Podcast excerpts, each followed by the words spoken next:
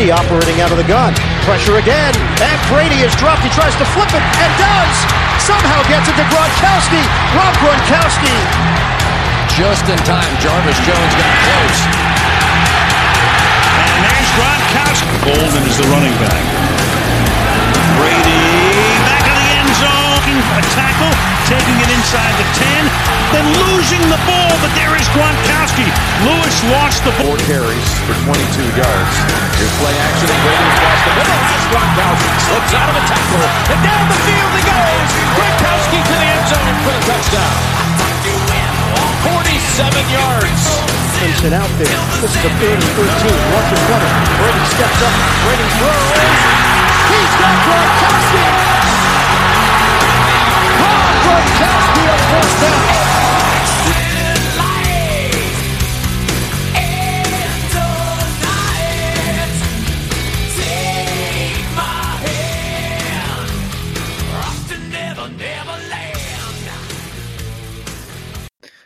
Hey, what's going on, everybody? This is David with the Fantasy Salary Captains podcast.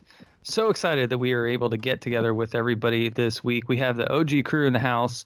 That's right. We got Eric, we got Matt, we got Clark, and myself. And we're really excited to jump on and talk some news, talk some free agency. And of course, we've got the big um, announcement from a certain Patriots player, and uh, we wanted to get Matt's reaction on that as well. So, welcome everybody to episode number seven.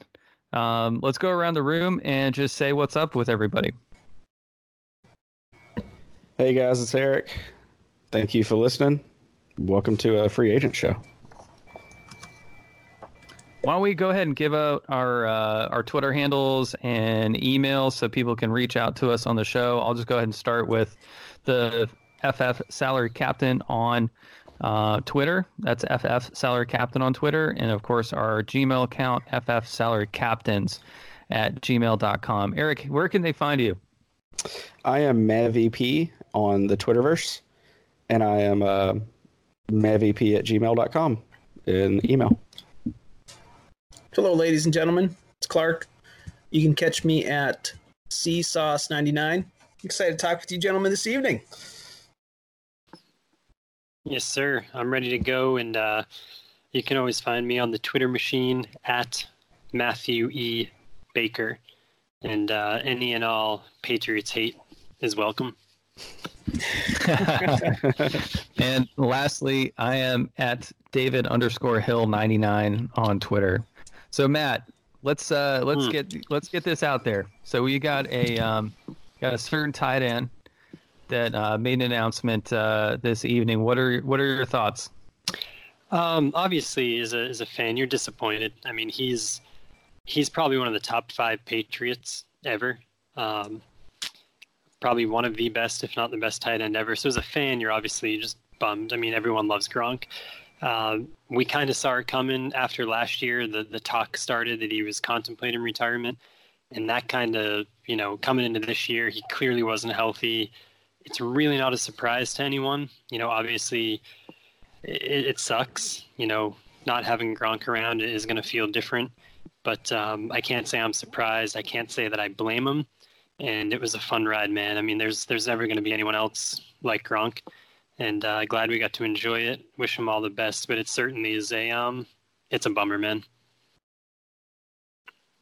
Yeah, that's no doubt. I think Gronk is, um, you know, the last couple of years he didn't have the production that he did earlier on in his career, but he's still young. He has a bright career outside of football, you know, ahead of him as well. So I don't blame him at all um, for doing what's best for him and kind of going out on a high note as opposed to staying in too long and um, struggling. But yeah, no, absolutely. I think he was one of the most memorable, memorable NFL players out there, and um, you know, everybody we just wish him the best and uh, in his new endeavors. And uh, I'm glad that I got rid of him in this salary cap league about two off seasons ago. I will say. No, Yeah, he, it- he sold at the right time there. you know, aside from being top five Patriots player or top five tight end, he was probably top five personality, right? Oh yeah, Like, like, you know, I'm not like super into the Patriots, and sorry, Matt, but it's all good. he was just fun to watch. Just you know, looked like the guy was out there having a great time all the time. So yeah, you got to miss that. That's what the NFL needs is guys who look like they're enjoying themselves and truly are. Right, and the problem now is there. I mean, again, whether you like the Patriots or don't like the Patriots, no one can argue that Gronk's like a fun. It's hard not to like him, aside from the fact that he's a Patriot. And how many other guys you see? So many guys in the league that are demanding trades and sitting out and calling out their coaches. Like, there's not many people like him. Maybe in all of professional sports, but definitely in football that are just like that that personality where they're just having fun, they're playing, they're not complaining or asking for more money, like that that side of it, they're really few and far between. And um, I think you're right that the, the NFL definitely needs more guys like him. Absolutely. Very cool. Well, so how does this uh, i guess we could just kind of jump in you know there's a lot of team impacts when it comes to um, the off season and we're going to go ahead and get into some free agent news that has um, has already taken place i think this is other than the draft this is a really fun part in the off season because we have a lot of moving pieces. We've got a lot of fantasy impact um, with other teams. And um, why don't we go ahead and start off um, you know the tight end position. This is where you know Gronk obviously is leaving a huge hole. Let's um, maybe talk about the situation um, behind him in New England. Is this kind of a landing spot for a rookie you guys think Yeah, I think so. I think it's going to be a rookie no one's ever heard of, um, in true Belichick fashion. Um, you know, Dwayne Allen's gone now. Gronk's gone. They don't have a, a pass catching tight end, um, but they really didn't have one this year. A lot of the year, so I think Belichick will address it um, in the draft. I, I think it's not going to be one of those big name guys. Um, he's not going to trade up for a tight end in the first round. Uh, you know, so I think it's going to be a, a mid-round pick, someone that you probably have never heard of, and you know, in typical Belichick fashion. But it's clearly a, a, a big hole in the team now. Yeah, New England did just uh, get Matt LaCosse to a two-year contract for four point eight million dollars, but he's more of a protect Brady tight end, right? Yeah, I think he's more of a protect Brady and a, a run block tight end. And really, a lot of times this year, Gronk with the Patriots, there's like a six offensive lineman, and you know, not to say that that's, I mean, it's not sexy, it's not, you know, good for fantasy owners, but you know, on the field, I mean, he was so valuable in that run block game, and I think that's more what LaCosse is.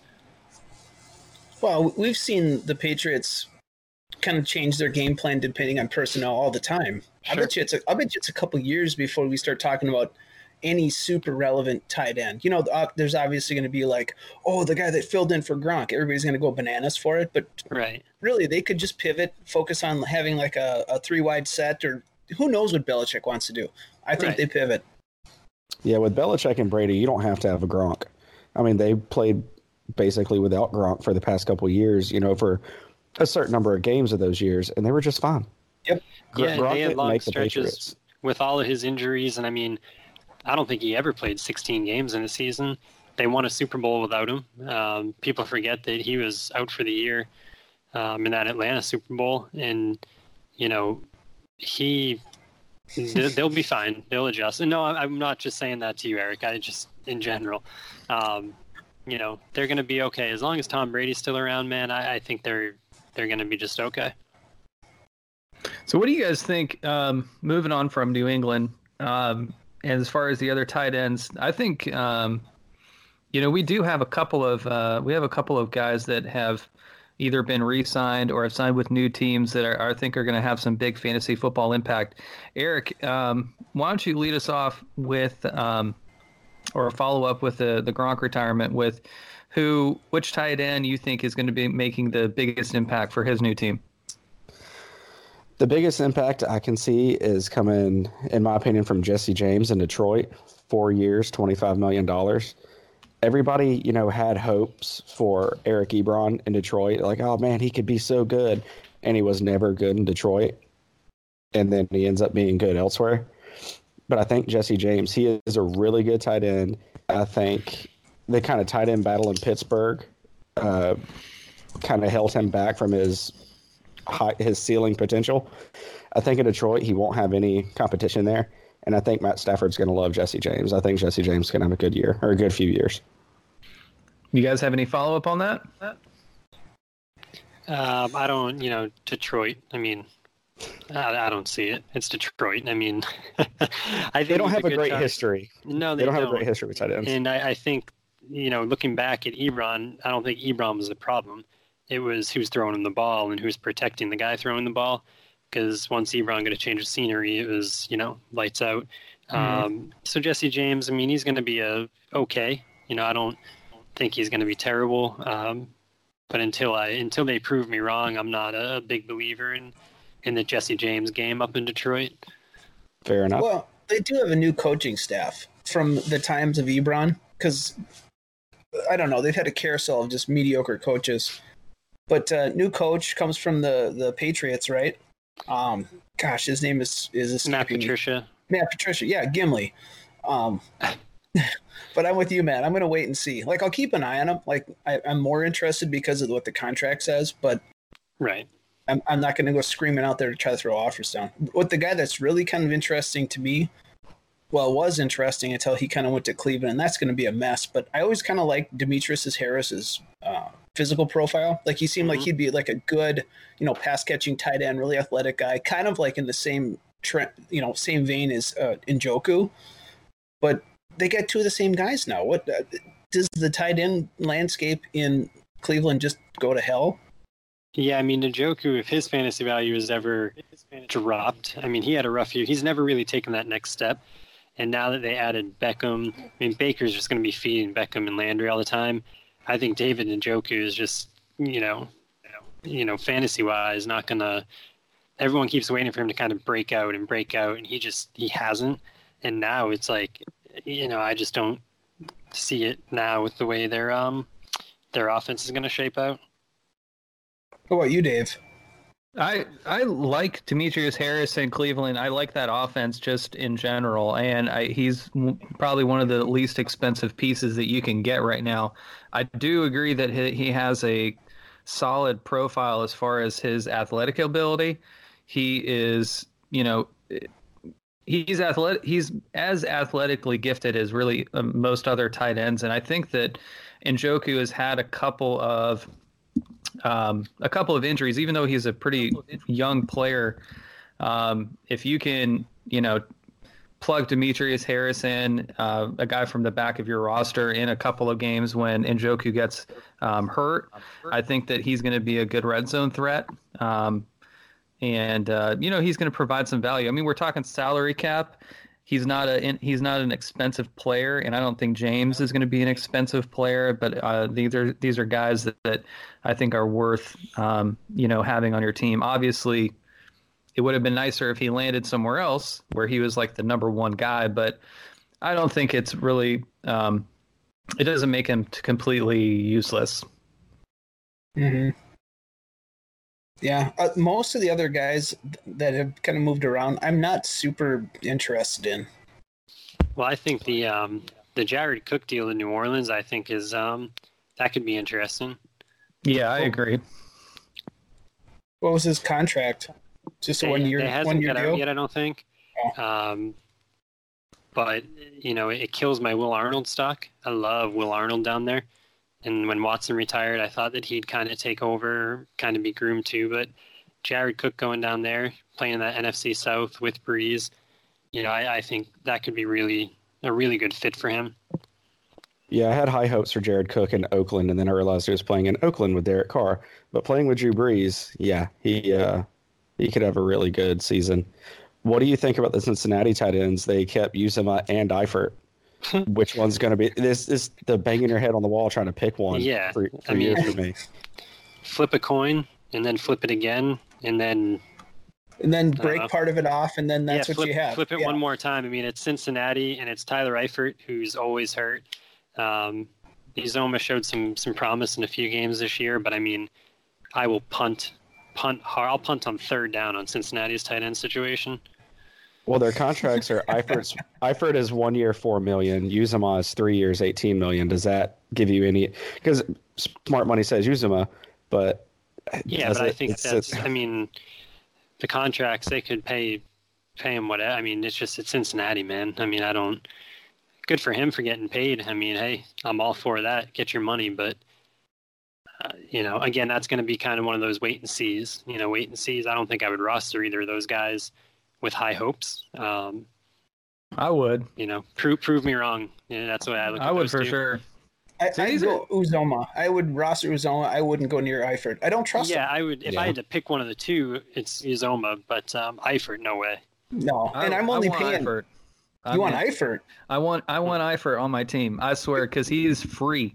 I love, and you guys know he my strategy free, yeah. when it comes to salary cap. I mean, I want these guys. I want these guys that with yeah, high upside that Dwayne, you can I mean, if you get Eifert right now for literally nothing, let's say he's on a minimum deal, I would sign him for a three year deal and I would just wait and see. I mean, there's no risk. Yeah, the, you know what he does if he's healthy. Dave, I mean, even last start, year. Dave, we got to start. This is the Belichick approach that you're taking. You may not know it, but buy low, rec, you know, guys give him a second chance and give him a shot. It doesn't cost you anything, but if it works out, you're a genius. Yeah, buy low and build them high. I mean, I'm cool with I'm cool with taking a guy like that, and let's say I do have concerns about his injury, his injuries and stuff. As soon as he starts peaking and, and has a couple of good games, sell him off. Yeah. No, I mean, I guess you're you're. I'm not. I just don't like that style. I'm not that aggressive, I guess. And and kudos to you because you've always kind of um, played that played that uh, strategy, and it's worked for you. I, I got to give you that. Let's so, talk about one more. Uh, uh, Eric, I got, you, I, you got another sorry, one? I have, yeah, I do have another one. I was looking at the next two highest paid free agents and Nick Boyle in Baltimore, three years, 18 million. Tyler Kroft, Buffalo, three years, 18.75. But what really kind of caught my eye was Jeff Heuerman for Denver, two years, $9 million with Joe Flacco going there. I hmm. kind of like Joe Flacco throwing to Heuerman. Any, any thoughts on that? Well, he was there last season, and he, I mean, the Denver tight ends. I mean, they do use the tight end, mm-hmm. so I don't, I don't see it being. Um, I mean, I don't think he's going to be like top ten, but um, I mean, he's going to be, he's going to be a usable guy um, for sure. Kinda, the fact that LaCosse is gone. I just kind of saw him as a flying under the radar type dude, like like you were talking with Eifert. Maybe you can get him on uh-huh. the sheet, and then with the new quarterback coming in, he could have some of those check down passes or those shorter passes. Yeah. No, he'll he'll. I think he'll have some production. I just don't know if he's got quite the upside of Eifert. I think he would be a good guy to just. I don't think his value is going to rise dramatically, even though um, Flacco likes to pepper the tight ends. Um, okay. he's just going to kind of produce and be more valuable to your roster than he would be in a trade. So I, I mean, there's still value in having those guys on your team for sure. I wanted to, I did want to mention one um, one situation. That was Geoff Swaim getting hired um, getting um, hired signed in Jacksonville. Um, because we're talking about Nick Foles and kind of like what you were saying Eric with um, Flacco. Nick Foles is another guy that really likes to work the middle of the field he's kind of he's not really a check down Charlie, but he kind of is. And they don't have anybody else. I think a lot of eh, this time last season, ASJ was getting all the hype in the world. Like, you know, he's coming from the Jets. He's a talented guy. He's getting signed, and you know everybody was going crazy for him and Niles Paul for some reason. Uh, Geoff Swaim, if they don't draft another player, um, he actually has a decent athletic profile. He's got 82nd percentile burst on player profiler and a decent catch radius. Um, I would, uh, and he's also 6'4", 250, and uh, he's only 25 years old. I would, I would say he'd be a sneaky kind of buy low guy, just like a Heuerman. But I don't think yeah. anybody in this list, other than Cook, maybe has like the the major upside. Yeah, I'm with you on yeah. the Swaim the Swaim train. I uh, I just like him. I don't know what it is. I, I everything you said. I, I guess I just second. I like him. Yeah, but when was the last productive tight end they had in Jacksonville? They haven't. They haven't. I mean, they're So that it's- offense. So why do you think that Swaim is all of a sudden going to come in and be productive? Because everybody was hyped for ASJ last year, right. and nothing, and Well, they haven't ASJ had a productive tight Well, everyone was hyped It for the Jaguars, period, and They Right. were. Yeah, I th- I think that I th- I think that Foles going there is going to really propel that offense to be a lot better. I don't believe in him to bring him into like the playoffs and start winning a bunch of games because their defense is starting to fall apart. But I do think that Foles is an, is a better than average quarterback, and I I see the tight end position and other players in the middle of the field with that offense being a little bit more valuable. Um, but like but like I said, these are not guys that have like major upside. I'm just I'm just throwing it out there just to make people aware of these guys that could potentially have a role and be valuable during the season. so they're you're, you're paying for these guys mostly like they're a mid to late tight end two kind of thing.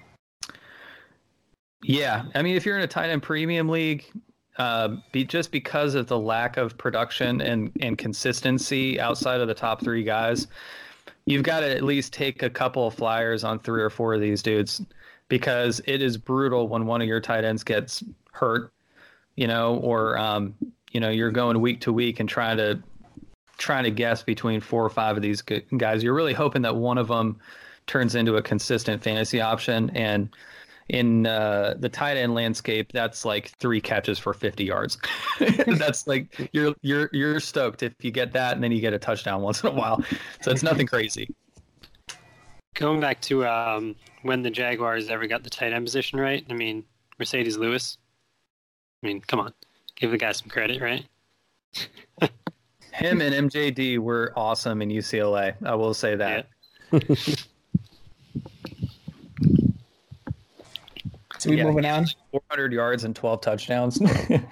it was just touchdown machine. Uh, but yeah, I, I definitely think we should move on. You guys want to go into QBs next? Sure. Yeah. Mention Foles. Mm-hmm. Ooh, Yeah, I like Nick Foles in Jacksonville, with the exception of what wide receivers does he have? I mean, I like your comment on Geoff Swaim, or however the hell you say his first name, because uh, that's if Foles throws it and it's not a deep pass to player Y, it's going to go to Geoff Swaim. Like that's who it's. If it's a medium to short pass, it's got to go to him. Because who else do they have catching the ball? They don't have anybody a note, do they? Chris Conley. They have, yeah, Chris Conley just came over, which I kind of like um, from the uh, from the uh, Kansas City Chiefs.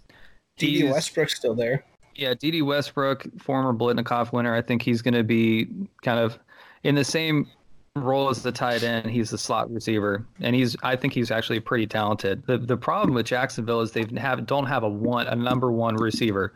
They don't have that prototypical WRX that can, you know, moss people in the end zone and are making highlight plays for him. They're they've got good players, not great players on the outside. Um, so, but I mean, you look at what Nick Foles did with, um, you know, the uh, the players in Philadelphia during the Super Bowl run. I mean, they don't have other than Alshon Jeffery, they don't have um, guys that are really lighting it on fire. Well, it Man, seems like they're trying to. It seems like they're trying to take the Bill Belichick approach and put a quarterback with a whole bunch of, you know, pay low weapons and then build them up. But it's problem is they don't have Belichick. They don't have Brady. Nick Foles isn't good enough to elevate all those wide receivers the way Brady Agreed. and Belichick elevate. Yeah, we're talking Nick Foles here. I mean, he's had a nice little run, and the kid got himself paid. But can he can he really be a, a franchise quarterback with quotation fingers? I mean, I mean, I hope he can. I like the kid. I really do. He can definitely play, but you know, let's let's see what he does. You know, running a team for I guess. Yeah. I don't think And the kid, the kid won a Super Bowl. I'm not, you know, but Yeah, you know, he kind of had a horseshoe shoved up his, you know, what that year. Um, so let's see him. Let's see him kind of follow it up. And I think this is going to be revolving around uh, Leonard Fournette. If Leonard Fournette can stay healthy and they can play decent defense, I mean, it's going to take the pressure off of Foles, and Foles can make plays when he has to make plays. And I think that's what that's what Coughlin wants to do. That's what he did in in New York. Yeah. you know, they played great defense and they let Eli Manning manage the game and make plays when he had to make plays. So we'll see what happens. But But God, if you're if you're a Jaguars fan, can you repeat that statement? It revolves around Leonard Fournette. I mean, that's kind of scary. it is scary. Mhm. But you drafted this guy in the first round, like the Yeah. top five of the first round two years ago, and he has been pegged as a quote unquote generational talent at running back. I think he's good, but yeah, these these soft tin- tissue injuries that he's always plagued with are are very worrisome, and you you know that the front office too is also worried and hoping that you know he can get his act together because they almost they almost kept Carlos Hyde as their starting running back this year. Mm-hmm. Yeah, Fournette's a head case too. Well, yeah, and they, they took away all his guaranteed, right? He got in trouble with the team. They Yep. took away his guarantee. I think that's Yeah. just them positioning themselves so that way, if he doesn't show up this year and show up big like the running back he's supposed to be, um, I think it's just say it's just their little way of saving a couple bucks and then bye Leonard, see you later. Yeah, If it comes to that, Mhm. it'll be interesting now too. Maybe it will help him that. I mean, Bortles couldn't really run a passing game. Now that they have Foles and like a legit passing game threat, maybe that will help them out. Um, I don't know. What do you guys think about that?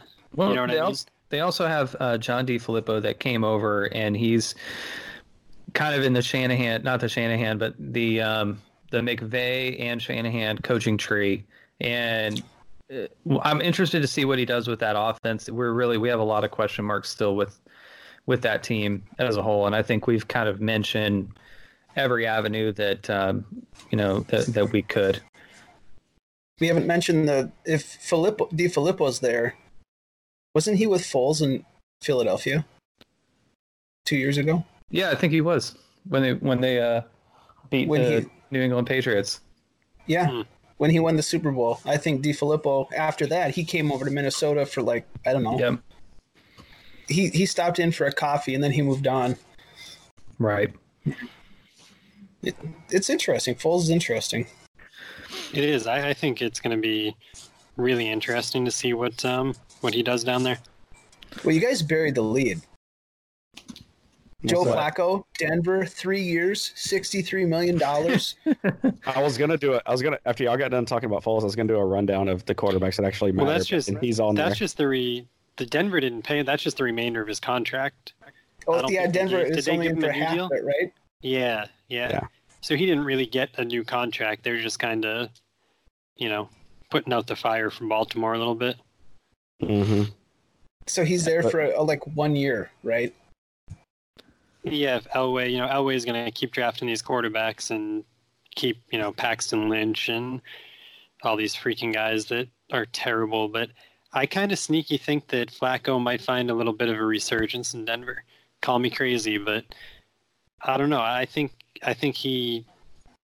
I don't know. I think Flacco could sneaky have a, solid year.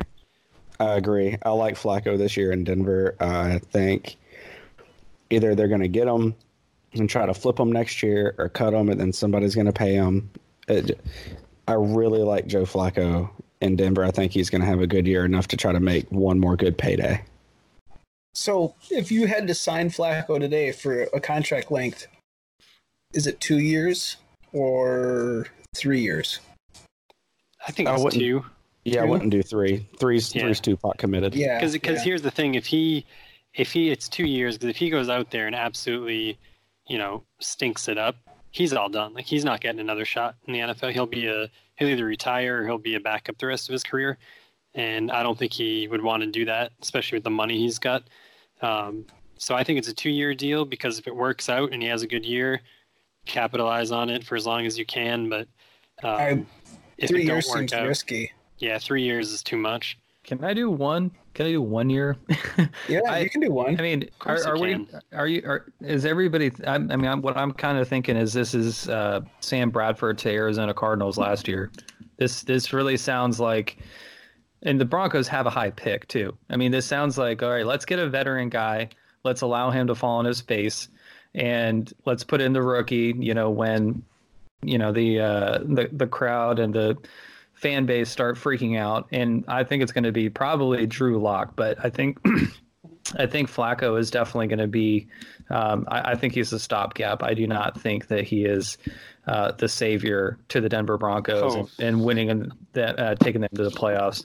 Agreed. So I think the thing that with Flacco though, it's like I would love to see a team once like Denver obviously needs to draft a quarterback, and if they don't love one of these guys, like just wait, give it another year. Worst case, you get another high pick. Best case, Flacco works out, but like don't draft a quarterback just for the sake of draft. Like if you don't like one of these guys, I mean, you signed you traded for Joe Flacco. Clearly, you're okay with him being the quarterback for a year. Um, I feel like Elway just like has this fascination with he has to draft a quarterback. I mean, build the team up around him. Go get him next year if you have to. But I don't know. For once, and who knows what they're thinking. But for once, I'd love to see like just go get like a whatever it is. But don't draft a quarterback just for the sake of drafting a quarterback. You know what I mean? Yeah, but you're assuming like Elway's reasonable about that. True, and that's what I'm trying to say. Like I will like just you know I don't. Yeah, I mean the defense. I, I, like build the team up first, and then go get your quarterback. Hey, I got a, I got a bold prediction, you guys. Elway drafts three quarterbacks this year. I, would, I mean, that's not bold. wow. That's it. Could it could happen within the first three or four rounds? Yeah, he just pushes all in on three of them. if that happens, if that happens, I think one of them might actually end up playing tight end. Yeah, if that happens, I, I, punt Joe Flacco. I'm not signing him for even one year. He's oh no, that happens. I'll take him for three at that point. Because all right, let's move, yeah. let's move on. Let's uh, move on to the most important team of football, and that's my Washington Redskins getting Case Keenum. Mm. Yeah, come on now. Yeah, I'm not that excited actually. Um, no, but no, he's better than a bro- he's better than um, two quarterbacks with broken legs. Let's just say that. Well, yeah, that's good. That's true. Yeah, and that's all it we is true. We literally had two quarterbacks with broken legs on the roster, and that's it. So, I mean, there's not really much we can say. The Redskins' offense is going to be pretty mediocre yet again. Um, they have not gotten anybody in free agency. They've just lost players like Jamison Crowder. So, um, yeah, that, I think that's all we need to talk about with uh, my Redskins. Well, I want to save me last season. Last season, didn't we have somebody complaining, a Minnesota fan complaining all season about Case Keenum, and so this year now we get to hear the same thing from a Washington fan. Hey, hey, I did not complain last year. He was gone. That's right. I don't know. It was. I think it was the year before. That that's what it was. It was two years ago, I guess. Yeah. yeah. I was complaining because they essentially replaced him with the same level quarterback this year. Right. Minnesota did. They should just kept Keenum for cheaper. So uh, Ryan Fitzpatrick going to Miami, two years, eleven million. Yeah, Fitz Fitzmagic. Let's roll. We, we, old chest hair himself. What's he going to do in Miami? Probably ball out for six weeks and then do nothing. like, yep. just like he has his whole career. Okay. Um, hey, I'd, I'd, I'd roll the dice with Fitz. He's better yeah, than Eli Manning. I mean, I like him. I mean, if you're streaming quarterback or if you have multiple mm-hmm. quarterbacks mm-hmm. to start, sure, you can. There are going to be plenty of games you can start him in Miami. Yeah, just make sure they're early in the year and get him while the getting's good. Who is he mm-hmm. throwing yeah. to though? I want to just. Can we just lay this out? Like it doesn't matter. Have, he's going to. He's going to throw 25 yards downfield, and somebody's going to catch it, whether it's offense or defense. Someone's going to catch he, it. He he did that in in Tampa with an awesome receiving corps. Yeah, he did have a great corps. That that kind of went under the radar. There is that he had a real solid receiving corps down there. Yeah, I mean, I I honestly, DeVante Parker is garbage, dude. Like, yes, yeah, I I don't. I mean, for what the, for what we were saying about Foles with the lack of weapons in Jacksonville, you can say even more so that you have a lack of weapons in um in Miami, and, and we're talking about a we're talking about Albert Wilson is probably going to be their number one. DeVante Parker will like just stand in that number is one. Kenny spot. Stills still down there? Um, I think they're actually cutting him. I want to say that they're cutting him, or I don't know.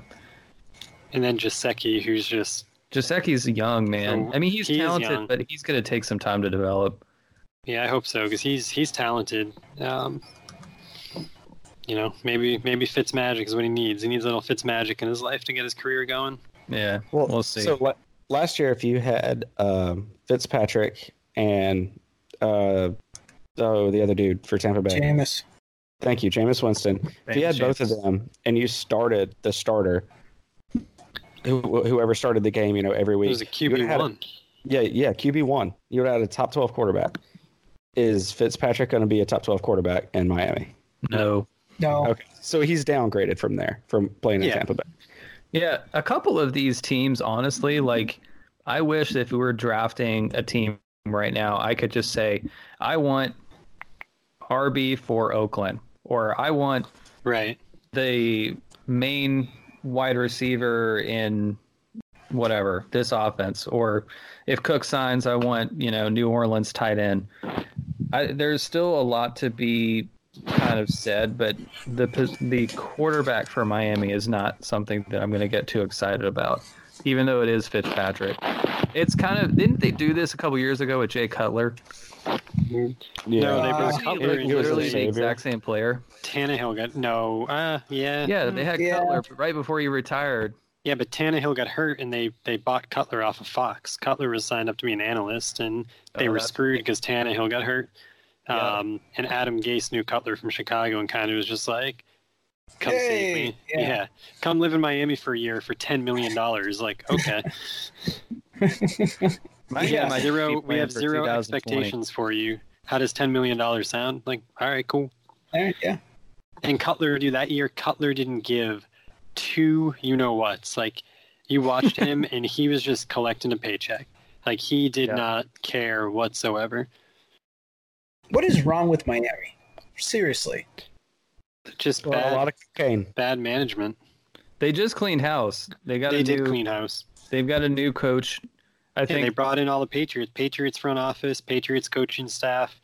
Um, you know, they can try that like a lot of other teams have, but it's not going to work. I mean, you need players. I mean, it's you need Right. players, and they just flat out don't have them. All right, and the last quarterback I see worth talking about maybe is Ryan Tannehill to Tennessee, uh, one year, seven million dollars. What's that look on Ryan Tannehill? Looks like he robbed a bank. Yep. is he um is he legitimately going to be in competition for Hmm. the starting job there?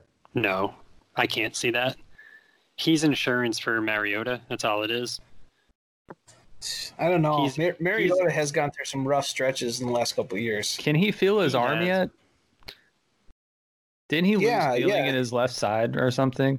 Yeah, supposedly back, but I mean, he, Tannehill- he'll have a couple games where he looks awful. Yeah. Tannehill is nine and seven insurance. That's what he is. If Mariota goes down, they can finish nine and seven, and you know, I just. But Mariota, I mean, he's their starter, in, unless he gets hurt. Though the way I see it, Yep. Well, speaking of backups, look, um, one guy that I'm kind of digging deep on, I'm gonna look at rostering Robert Griffin III. Um, And I don't I think don't, I don't blame you.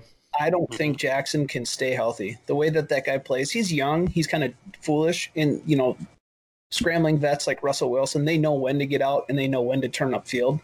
Um, I think Jackson's got to take some hard knocks before he gets that in his head, and I think Griffin could. I'm holding him just in case he starts half a year because for you know six games he could be. He's going to be my my you know on a super flex he'll be my quarterback too if he's playing. Yeah, Lamar Jackson reminds me a lot of Michael Vick when he was young. Mhm. It's like first option's not there, I'm running, I'm out, deuces, and you get hit a lot doing that. So I could see that being a very interesting, just kind of sleeper pick. yeah, and I think too that just the fact that Lamar Jackson ain't that good. Um, but I, I Mhm. think Harbaugh now that they're they're pot committed to him, so I think yeah, Griffin. If Jackson gets hurt, I think um, Griffin is good insurance there. Agree with you, Clark. All right, you all What are the- ready to what are roll the on to odds? Running Yeah. backs and uh, receivers? Yep. Uh, what are we doing first? Let's do some RBs, man. Ooh, Receivers are going to take a while, so yeah, let's go ahead and knock out the running backs. That's a good idea. Oh yeah, that list is long, Eric. Yeah, you're hey in depth, man. I I left no name out. All right, Is you want it- to guys want to look? Go ahead and uh, let, let's talk about Mr. Mr. Lev Bell. Le'Veon Bell, man's got paid. Is he the highest paid running back in the league? He is, isn't he? New York Jets, four years, fifty-two and a half million dollars. Uh, I think per year he might be. Yeah, I think he is up there, but it's not even. It it's not what he, He cost really himself wanted. so much money. Yeah, he was. Yeah. He did not get what he was hoping for. Nope. But I mean, still, he's he's Le'Veon Bell. He's got really good talent. He's coming off of you know a year off, so he's got he's going to have fresh legs. Reports where he's overweight, but he's Le'Veon Bell. He's going to drop back down. He's going to get He's to gonna- playing, but he's going to be fine. He's going to need just- those fresh legs playing in New York. Yeah, I don't like the Jets' offensive line. I don't. Uh, the Jets one of the worst places he could have landed, in my opinion. Mhm. I don't. I like he's not. he's not going like to. the He's not going to be Pittsburgh Le'Veon Bell. No, Nope. no, he I wasn't going to be anywhere he went. I think he really helps um, Sam Darnold. Honestly, Yep. Sam Darnold had nobody to throw to, and the last couple of games of last season, he actually showed out. He was pretty solid. Um, he's like going what, going to be 21 this year or 22? He's ridiculously young, and you set a, you set him up with somebody like Le'Veon Bell plus Crowder. I think um, Bell's impact on, on the offense can be good, and it, it's just gonna it's gonna help that it's gonna help that whole team. I think I I don't think he's gonna be the number one overall fantasy running back, Mhm. but you know he's gonna he's gonna get fed. Yeah, and I think a big part of his game too is he catches a ton of balls out of the backfield. So Mhm. if Darnold can learn to use him as a check down and, you know, utilize that talent, that aspect of Le'Veon Bell's game, I think it is going to help Darnold. I think it's going to help Le'Veon Bell in the fantasy world. Um, I just, you know, let's see if Darnold can can do that and and learn to hit those checkdowns and hit him out of the backfield because Le'Veon Bell catches so many balls out of the backfield. Yeah, I agree with Dave. I think Lev Bell helps everybody else on that team. You know, Darnold primarily, but he's not going to be anywhere near top three, top five. I, I, I bet he's in the top twelve this year. But I mean, Jets bad offensive line. He's going to get a lot of attention. The offense is going to kind of you know try to figure itself out. He might. He, I mean, he might struggle a lot. You're gonna see it. He's probably not going to be as good as. Well, never mind. I retract that. Go ahead, because I think I know where you're going with that. Uh, I was going to take it. I was going to say he's probably not going to be as good as Devonta Freeman or something like that. Oh, okay, I didn't. Okay, that's not where I thought you were going. Where did you right. think I was going to go? I thought because me and me and Eric had that trade for Bell and Johnson. I thought you were going to say he's not going to be as good as David Johnson. No, I don't think he's so. going to be as good as David Johnson. No, I think DJ is going to be way better. I had to get out from under that contract, though. So I took on a higher contract for less years. Yeah. I, I don't know. Not way better, but But you're probably Eric. You're in a good spot because you've got Bell for what two years? Uh, Because think, I mean, might, I think this is his last year. It was two years last year. all right. So if if you're gonna get a year, this is the year to have him. I mean, the first year of a new contract, new team. Um, I think if there's going to be a year, he's going to go off. I mean, running backs are only going to, you know, get worse as time goes on. So um, you're going to Well, get and- probably the best out of him. I think. Well, and the good news is, if I don't get the best out of him, if he, you know, shits the bed, restricted free him. agent, tat, well, Yeah. no, restricted free agent, and if he's worth it by the what the highest somebody bids, I'll take him. If somebody overpays for him, in my opinion, I'll let him go. Yep. Coming off of a bad year, I can get him cheap. He- he's getting kind of old too, isn't he? Like getting closer to 30. He is, and he's he's had so many touches. I mean, he was a workhorse in, Fi- in Mhm. Pittsburgh. So, you know, who knows what he's got left? But yeah, he's he's creeping up there. Well, that's So- why he didn't want to play out his franchise tag, is because he didn't want to be their workhorse. He didn't want to get run into the ground the last year and get injured, and you know have all these reps under his belt and try to sign somewhere else. He wanted that And- and year off want- or to get paid. He didn't want fourteen million dollars too. like That chump yeah, change. I get it. He yeah. It's just hard to believe he left fourteen mil on the table, guaranteed. Uh, crazy. Well, what was his guaranteed money in Pittsburgh? Because isn't the Jets it was contract? 14. The franchise tag would have been 14. so Right. that was guaranteed last year. He didn't get paid a penny of it. And Yeah, but the when Jets- in, well, contract talks, it was like they weren't going to give him a lot of guaranteed money. Like they were going to give him. Pittsburgh was offering to give him a contract, but it was a very low amount of guaranteed money, and that's Right. what his big complaint was. well, I and I- think he his guaranteed money in New York was only like 30. I think it was only around 30. Well, Which I mean, listen, it's thirty Yeah. million dollars. It sounds stupid to say, oh, he, he lost money, but um, I, I don't think that How was he sitting going to out that year, kids? I don't. Yeah, I don't think he he won that deal. I don't think he came out of that the way he wanted to. so if you had to sign him today, um, are you paying top five prices for him? No, no, let somebody else because somebody will. Um, Somebody will. Are Yeah, you signing I him for more than let two me. years? I'm not signing him at all, but no, I wouldn't sign him for more than two years. Absolutely not. Eric, what do you think? I think I I got him at the right spot. Honestly, if sign him for one year, see what happens after there. If you got tags, if you don't have tags and you feel like rolling the dice, sign him for two. I wouldn't go any higher than two. Yeah, don't go over two years on him. Dave. I don't I don't like to uh, sign a top running back for any longer than a year. well, top paid top paid running back. So yeah, running backs you know I are mean? so. Like I would rather I would rather look for I would rather get a I would I would I like to sign value players for longer and high played players for less years if that makes sense. I'm okay with like if he's got the highest two the second or third highest salary in the entire league and he's going to come up as a free agent next year, okay, great. Like what's the likelihood he's going to get paid any more than that? Like literally no chance at all. So it really depends on the contract situation. But if let's say Le'Veon Bell this offseason is a free agent, how much am I going to pay for him? Um, as little as possible. But I mean, I'm okay with paying him. You know, top five. I'm okay with it paying him top five money. I just wouldn't go long term. Mm-hmm. Mm-hmm. All right. All right, next one. Um, I'm interested in where'd he go? Latavius Murray going to New Orleans, four years, fourteen point four million. Can he fill the Mark Ingram role? Is he going to be Mark Ingram? Yeah, th- I I really like him. for three years, three or four years. I would I would definitely sign him for a long term because Mhm. he's not getting paid, you know, top fifteen money. He's probably not even getting getting paid w- running back two money. I'm really Uh, pissed off that I let him go off my team because I let him go before I knew he signed in New Orleans. Yeah, and I think in New Orleans, I mean, even if he's not going to be Mark Ingram, they like to play that two running back set. They like to mix it up with Kamara. I think he's gonna gonna work out really well there. hmm That offense is just, I mean, they score 30 points a game. They spread the ball around. It's just a that's an offense that you just feel good about, and you know that they are going to score points, and he's going to get touches, and they're probably going to, you know, work out in his favor if, if you own him. Yeah, like p- part of their game plan is to employ the battering ram on occasion, and Mhm. it's enough.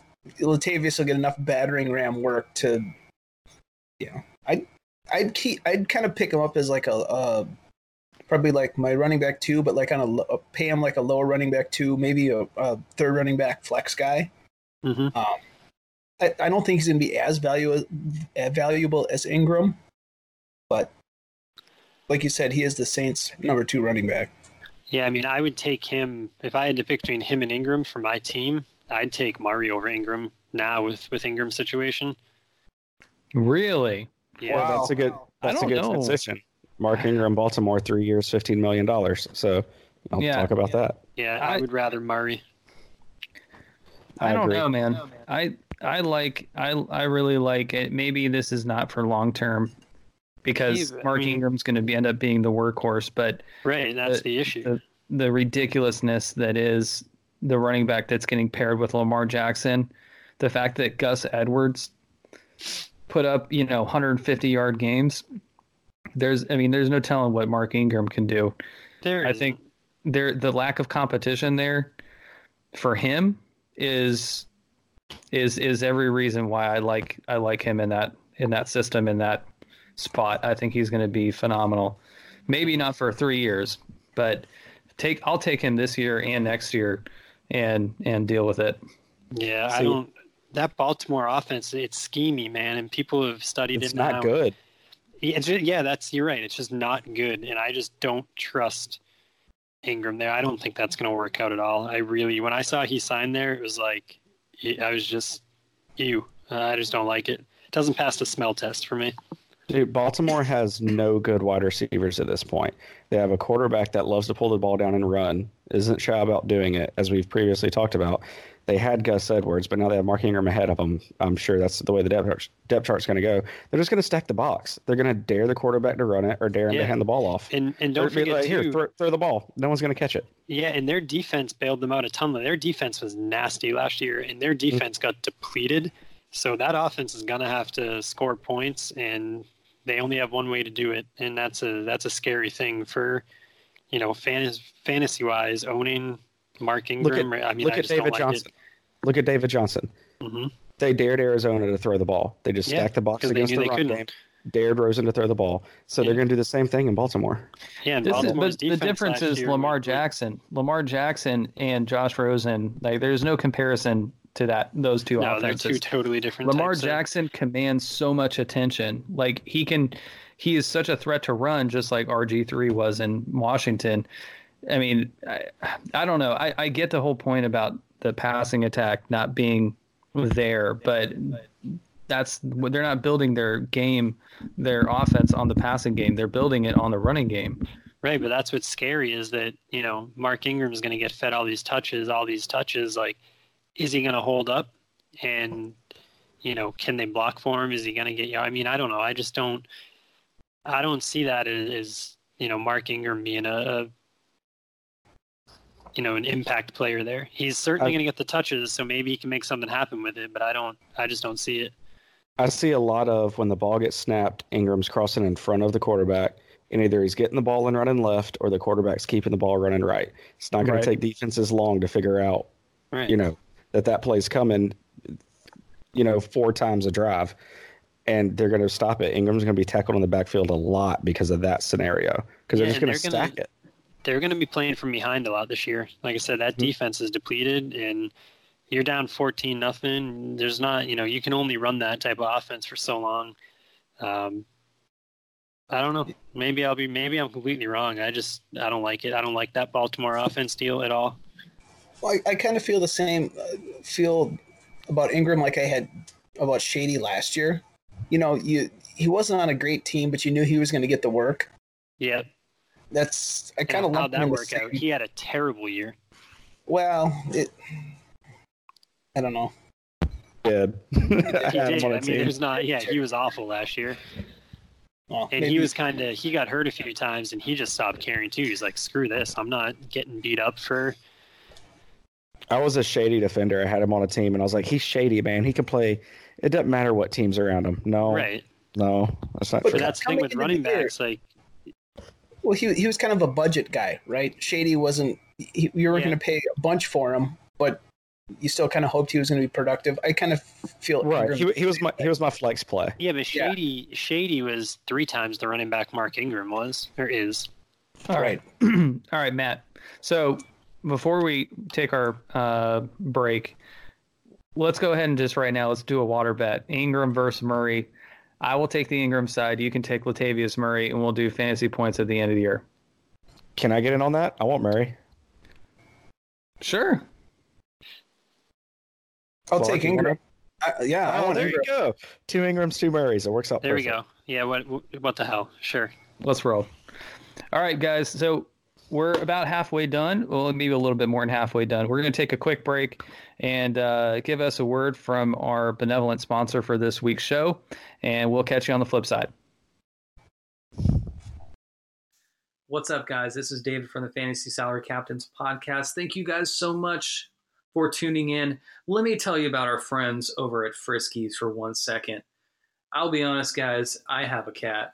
I have two cats. Um, not really by choice, but um, you know they're picky, and you guys might be in the same position. You might also have picky uh, pets at home, and you know sometimes my cats they just don't like the standard run of the mill cat food, and that's why, just like salary cat players, you know, everybody wants something a little more. You know, we start off with redraft, then we go to dynasty, and now finally graduated to the real leagues with salary cap fantasy football.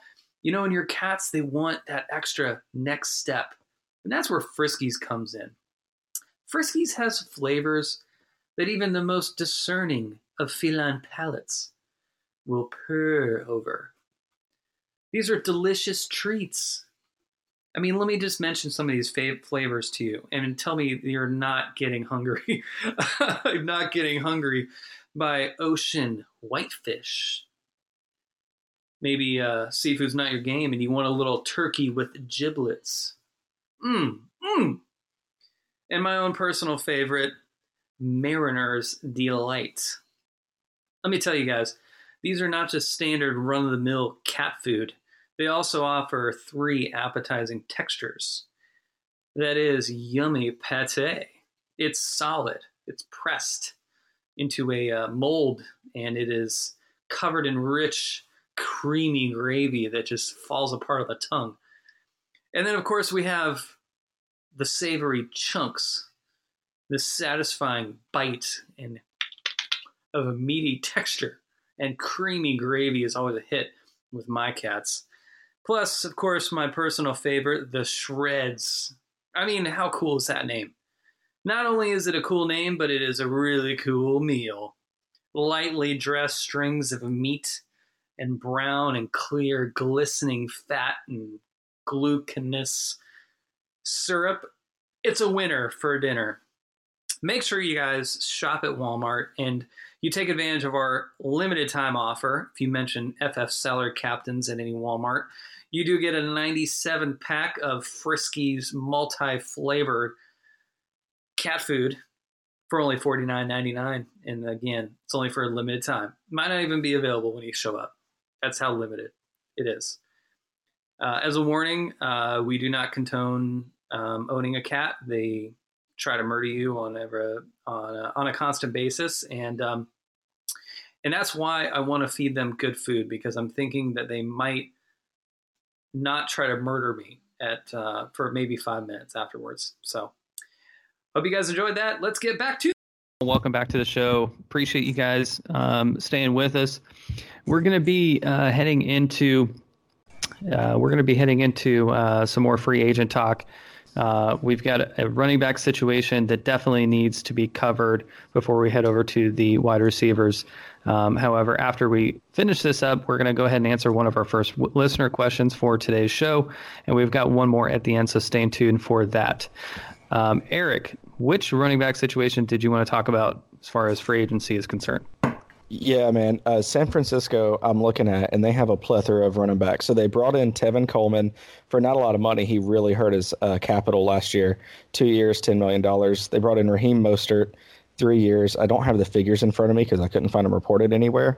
So that means they're sitting on Jerick McKinnon, Tevin Coleman, Raheem Mostert, and Matt Breida. I personally think Matt Breida is getting shipped out somewhere, traded somewhere. But they were talking, you know, McKinnon's good. He's our guy. He's just fine. And then they get Tevin Coleman, Raheem Mostert. What's going on in San Francisco? Who's the who's the running back that you're paying for? Or who's who's going to have the good year? Can you trust Jerick McKinnon? I want to I want to target Matt Breida to be honest with you because he's the least expensive guy out of the bunch. I think this reminds me a lot of what happened in New England a couple years ago, where everybody was freaking out about Burkhead and Jeremy Hill, and then Dion Lewis, the one guy that was already on the team that nobody wanted to talk about because he wasn't the sexy name that came into free agency. Um, people slept on him. I think Matt Breida did a great job while McKinnon was out. McKinnon might still be recovering from this injury, and maybe that's why they're bringing Tevin Coleman in. Um, but I feel like for the price, Breida is going to be the cheapest guy and has just as much of a shot to be a fantasy producer in there uh, in San Francisco. So you think Breida stays in San Francisco? You don't think you don't think they trade him or anything? You can't predict the future, but he was a undrafted free agent. Um, so I mean, they're not paying him very much at all, and for what he showed, I think there's there's no way they just give him up and get rid of him for what he have, I mean- have to pay. He was a beast last year. I figured they'd throw his name out there and just see if somebody would pay up for him. He was crazy last year. He was great. Um, well, Breida and Mostert are both fairly cheap. I, I just found uh, Mostert's contract on Spotrac. Um, it's three years, eight point seven million. It's not that bad. I don't know. I think Thank signing all these guys, it's it's insurance for McKinnon. And if you look back to when he was playing with the Vikings, he couldn't stay healthy. Like he just gets hurt. So even though they paid him this this you know big pile of money, um, he gets hurt. Yeah, and, and I'd be curious to see if if you got Kyle Shanahan on the truth syrup and asked him. I don't think he knows. Um, I think they're just going to ride a hot hand. That's kind of the way he runs an offense, um, and I think that could that could be a sketchy fantasy situation. Um, those guys kind of have some injury history, and I think they're just going to kind of roll the hot hand, and it couldn't end up being any one of them, and it kind of would make me nervous. Um, I don't think Breida's going anywhere, but um, it will be interesting. That's going to be a, a kind of a, a fascinating storyline out there to see how that shapes out. I mean, look at what Shanahan did with the Falcons with Tevin Coleman, Devonta Freeman.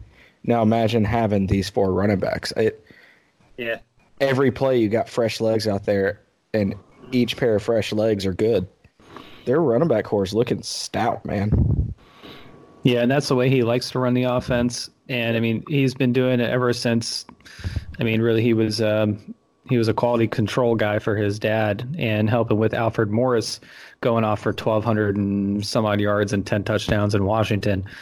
Um, I mean, but uh, like I said, I would just go with the cheapest one. I think Clark, that's a good point you brought up with um, Mostert. Um, I didn't even really think about him, but um, I think I think Breida's upside might be a little bit more um, than Mostert, but you know, you never know. I mean, I I think all of these guys are. I mean, for what you're going to pay them, I think they're worth rostering. Except for McKinnon and Coleman, might still be a little too expensive for my my taste. hmm Yeah. Well, it says on Spotrac that San Francisco can get out of McKinnon's contract for just a six million dead cap hit this year.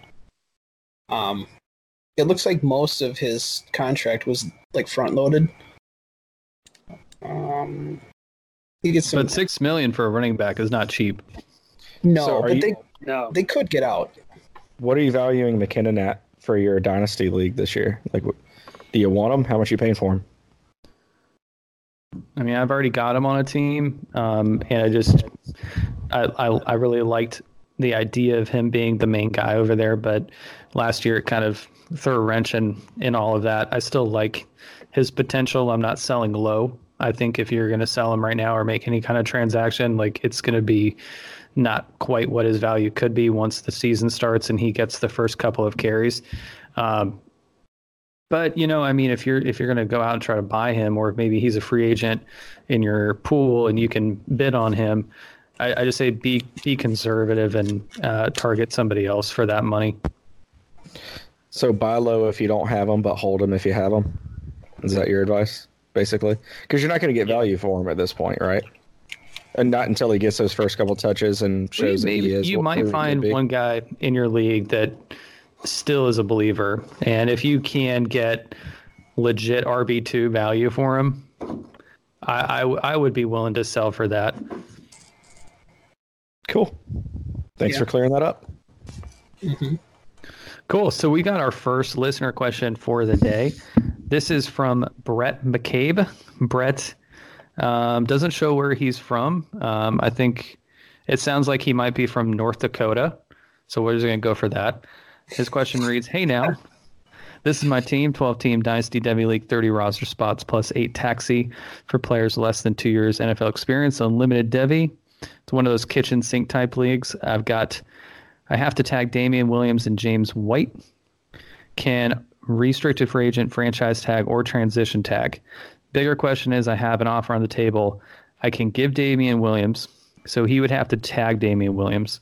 So he can give up the rights to Damien Williams, and he would get seven rookies Will Grier, Ryan Finley, Trayveon Williams, Jalen Hurd, David Sills, Greg Dortch, and Jace Sternberger. Thinking if I should accept the trade, got all these guys on my taxi squad, or put all these guys on my taxi squad and franchise James White. What do you guys think? It's a first year in a contract slash Devy, only second year of dynasty. Thanks for any advice. Well, thank you for the question, Brett. Um, do you guys have? I know um, Eric, you've got some thoughts on Damien Williams. Why don't you go ahead and give your take on why you like him, and then I'll uh, mention the rookies, and then we can go ahead and talk this out. All right. I do like Damien Williams. I'm like the one guy here that likes him. Uh, that likes him the most. Um, I think last year he was given the opportunity. He re- performed really well the opportunity. Kansas City's pass offense is legit, freeing him up to be able to run the ball. They did bring in Carlos Hyde, uh, one year contract, $2.8 million. I think he's more of a, you know, give him relief type running back, maybe give him some guidance, teach him how to do some things, whatever. That's why it's only a one year contract. I don't think he's there to take the job. I don't think if they draft another running back, that running back's taking the job. I think Damien Williams has a really good year this year. I like him more than I like James Conner. Um, and James Conner had a good year last year. So I like Damien Williams. I don't think it's worth the seven lottery picks to give up Damien Williams. I would tag him and I would keep him. But I think I'm the only one on this podcast that believes that. So I'll open it up to you guys to say the opposite point. Uh, yeah, you're the only guy that says that. I think Damien Williams is just waiting to be replaced. So Yeah, So let's not let's believer maybe- Damien Williams. let's maybe mention um, let's maybe mention the the guys. Let's talk about these rookies real quick um, while we while we can. Um, I, mean, I think the real question is: Are any of these guys? Do they have a similar upside as Damien Williams? And obviously, with them being rookies, we don't know the landing spot. But I can see, let's say, player player. Let's take the situation out of it. Who would you rather have? Um, I I I do think that um, as far as a running back is concerned, Trayveon Williams has a good enough skill set to produce like Damien Williams given the same opportunity. If that if that makes any sense. Um, you know, I don't think he's going to be drafted very high, but then, then again, Damien Williams wasn't drafted very high either. Um, he was a committee back, and he just kind of found himself in a good situation. And excuse me, but I'm not 100% convinced that Williams is going, Davian, uh, Damien Williams is going to be um, the guy moving forward beyond this next season. Um, it could be that he is, but I, I think that the Kansas Kansas City um, will bring somebody else in in the draft. Um, it would be really funny if you ended up doing this trade and then Trayveon Williams ended up getting drafted there. I think that would be hilarious. I do like his skill set. Um, talking about the other players, Grier, I like him a lot better than Finley. Finley's a backup. Um, Grier is probably also going to be ending up uh, as a backup, but he's got better potential. Um, Jalen Hurd um, is a low end wide receiver depth piece. David Sills has some intriguing upside because he just has been playing wide receiver for about two years. And Greg Dortch, I think, is awesome. Honestly, I think Greg Dortch is the is the gem in this entire thing. He is a very good route runner, um, good in special teams, and I do um, I, I like his game a lot. He was absolutely dominant in Wake Forest the last couple of seasons. He's coming out early. I like that he's got the um, you know the chutzpah to do that, and I think he's going to be drafted in probably the third round of the NFL draft, which is which is pretty good for somebody coming out of Wake Forest. And then you got Jay Sternberger. Um, he's a good pass catching tight end. Um, he's a big body guy as well. And I've seen some rumored connections between him and New England. So I, Yeah. I would I would just say that out of those guys, I would rather have those lottery tickets, um, depending on the contract you got to pay them. Um, but uh, that's just my thought. I think I think both sides they have valid points. I think there's it could easily could be Damien Williams out produces all these guys. I mean, I don't think that's going to be a shocking to anybody if that happened. Um, but for me, I, I like having um, you know three or four legit um, high end rookies coming in. Um, I like those shots. Of course, depending on the contract, you got to pay them. Yeah, I think uh, Brett accept that trade and do it quickly. Uh, and here's the thing: I don't know what you guys think, but I think looking at his roster, even without Damien Williams, he's got some some pieces at running back there. Um, Adrian Peterson, Leonard Fournette might be a little bit of a question mark, but you know, if you lose Williams, you pick up those those long term assets, and you're still probably going to be okay at running back.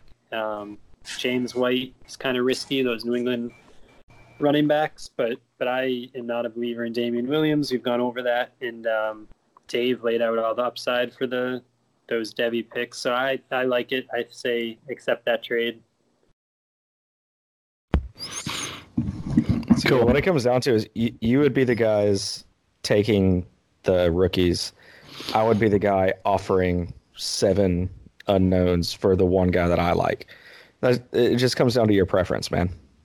Yeah, Yeah, and I, I think they're both valid points. I I think consensus. If you polled Twitter, I think Damien Williams would win this like by a landslide. I don't think that it would be anywhere close. But um, again, in a contract league, it really has to be put into perspective. I mean, you're looking to you're looking to sell a ta- like uh, the rights to one player for a shot at a bunch of other players.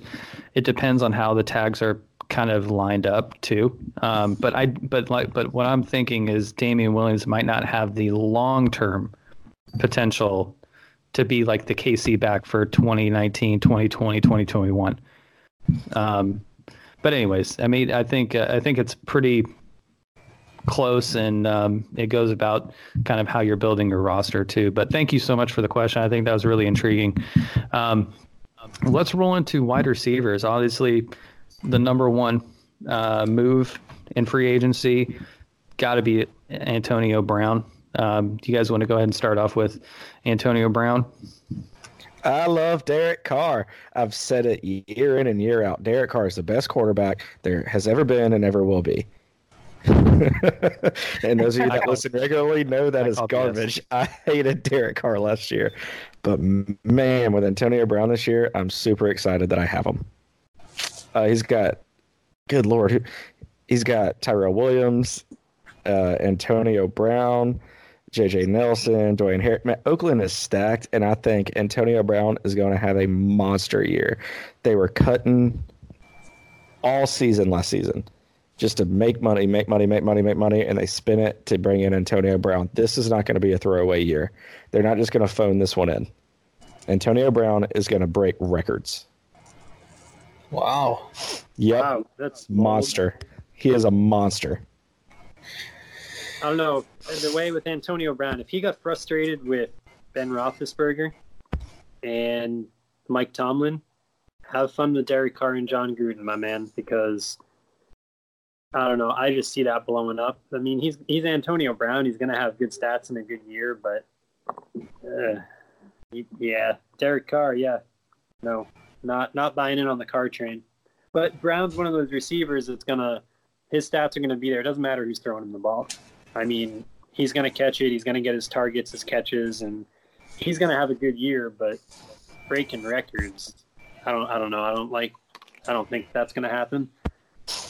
Dude, they got him and they brought in Tyrell Williams. That they're spending money. They're, yeah, they're but just not. They're, because you, they're gonna. They're gonna. The, the pressure's on them to have a good year. I know Gruden's got a guaranteed contract for every many years, whatever. It, it doesn't make a shit to him. To the ownership, it matters, man. They brought in these receivers. They're going to be throwing the ball, and with solid receivers, Carr can have a good year. I'm not worried about Carr. I hated him last year because they were phoning it in. But this year, he's going to have a great year with Antonio Brown and Tyrell Williams. Those two are going to be beasts. well, I don't know if Carr has shown us enough the last couple years to prove he's. Look, Big Ben was he was a good quarterback for the tertiary pieces on the team to be productive. Lev Bell was always great. Antonio Brown was always great. We've just had Juju kind of emerge in the last couple years. But Big Ben is a better quarterback than Derek Carr. I mean, Carr had Amari Cooper and couldn't get Amari Cooper going. And they've kind of had a little bit of a carousel the last couple of years, but you're, you're putting in a new receiver into a new system on a new team. The guy just got paid. And Carr hasn't been outstanding to say that, oh, he makes every single wide receiver better. I don't know. I don't even think he's going to come close to breaking records. They had Amari Cooper and Jordy Nelson. Like, Yeah. okay, that's different than Antonio Brown and Tyrell Williams. Those that's two completely different receiver corps. You got one taking the pressure off the other. Antonio Brown's going to draw the double. Tyrell Williams is also going to have a great year, but they're still going to throw it, it within ten yards of Antonio Brown, and dude's going to catch the ball. Well, I think that you'd have to, if that was going to happen, you have to assume that Carr was better than just average quarterback, and I don't think he is. No, I agree, but it, put give me the ball, and I can throw to Antonio Brown, and he's going to have a great year. Carr's better than me. You can go out there and throw to Antonio Brown, and dude's going to come down with touchdowns. Yeah, but statistically, historically, wide receivers moving into a new system, their first year aren't as productive as they were previously. It's just Granted, I'll give you that.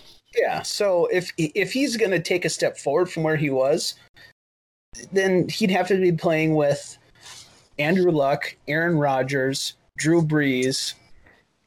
I will make a water bet right now. I'll take Derek Carr over Aaron Rodgers. What? I, I will will- take that right now. Yep, all Yes. day. I All do right. not like Aaron I'll- Rodgers next year. I'll take a house bet on that. Forget the water bet.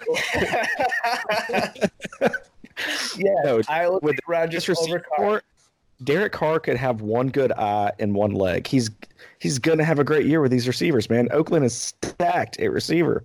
No, I I will I will spot you. Gosh, let me think about this. I'm willing to spot you games this year for that bet. yeah, man. That's. I mean, having good receivers doesn't make you a good quarterback. Having No. a good quarterback makes you a good receiver. So, you know, I I, think- don't. I think these receivers are good enough to overcome. They they paid forty four million for Tyrell Williams and fifty for Antonio Brown. They- Yeah, take the money out of it. It's out Derek there. Carr. Derek Carr No, is still they Derek Carr. Well, I, I Who understand. cares? Who cares what they paid for him? They, But they they- still Jon doesn't make Gruden, Derek the- Carr better because they paid him more money. Jon No. Gruden is back whisperer. It's I'm telling you, everybody sleeping is going to be great.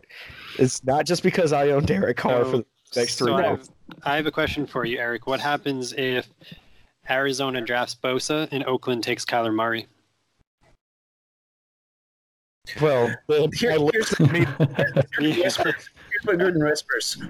yeah, everyone, I, I want quarterback for Oakland is going to yeah, quarterback for Oakland is going to I'll say that.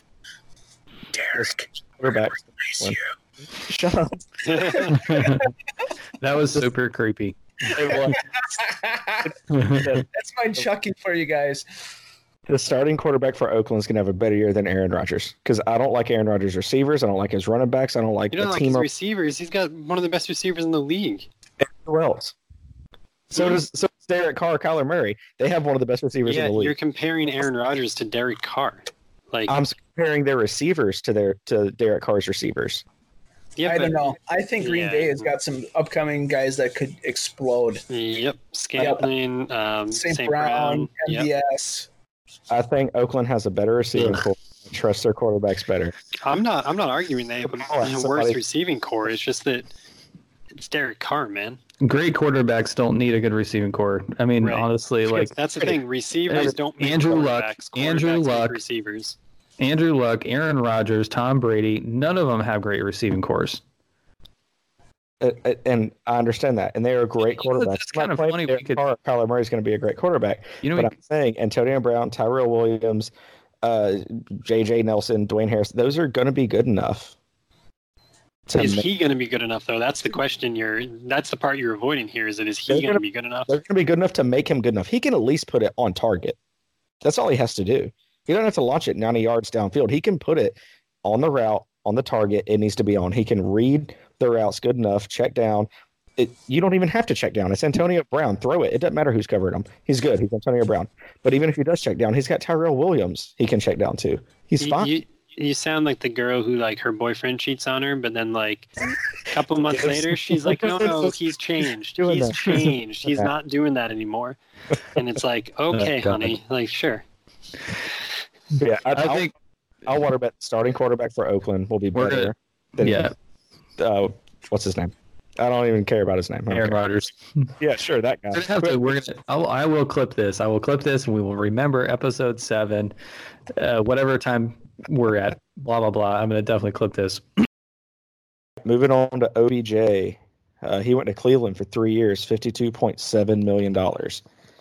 Uh, what's the beast going to do in Cleveland, man, with that awesome quarterback they got there? He's gonna eat. Yeah.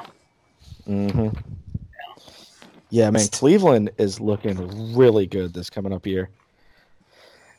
I mean, they they lost Kareem Hunt, sure, but who cares, man? They got Odell Beckham.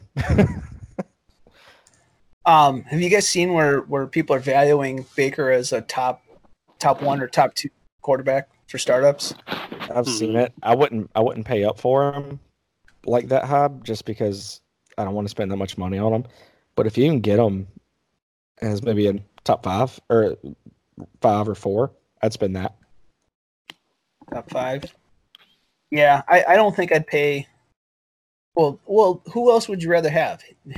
Him, Mahomes. If you're starting, a, you know, start up right now, long term guy that you're going to pay a bunch of money for and build around. Who would you rather I- have between Mahomes, Mayfield? Who would be anybody else? Mayfield because Mahomes might not have Hill, like at this point. Right. So it's Um, top. I'm- he's top two. Yeah, I just don't want to pay as a top two. Get, getting greedy. Yeah. Rather save some money and spend elsewhere, but it doesn't always work out that way. And No. the other thoughts on OBJ other than he's going to eat, he's going to be good this year, right? Yeah. Pay Yeah. pay for him like a top end receiver and sign him to a decent contract and just count your money. Yeah, if you're if you're if you want him, you're gonna have to pay him as a top five receiver, and I think that's okay. I think he's gonna kind of be rejuvenated there.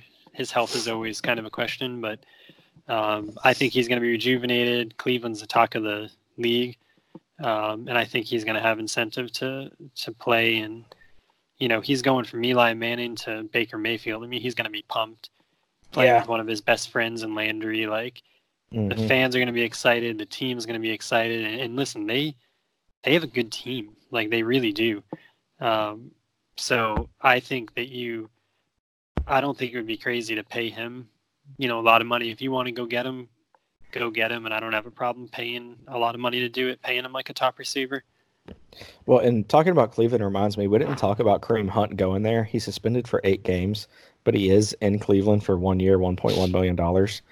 What does that do for Kareem Hunt and uh, Chubb? I think it's going to help them. I mean, Hunt's going to come back halfway through the season, um, and then they can just run a, a two. I mean, so many teams in the run that two running back system, and it works. And I think that's what they're going to do. They're just going to split snaps, and I think Hunt can really help Chubb um, and help I Mayfield. think I think Odell can help Chubb. Yeah, I think every. I mean, there are just a lot of complementary pieces there, and a lot of weapons that, if they all buy in, I think they can all, um, you know, do well. And I think if Hunt comes back rested, you know, I don't think that he's necessarily going to take over for Chubb, but you know, one A, one B, whatever way you slice it, I think that could work out really well. I'll follow up a water bet with another water bet. Cleveland makes the playoffs. Any takers? I mean, I agree. I think they make it. that and the AFC North's a joke this year. yeah. I mean, the Ravens lost their whole defense, the Steelers lost their whole offense, and the Bengals just flat out suck. So, um, yeah, I think I think Cleveland should have, as long as they don't self implode, they should have no problem winning that division. Well, that's what I was going to bring up. It's Cleveland kind of has an embarrassment of riches.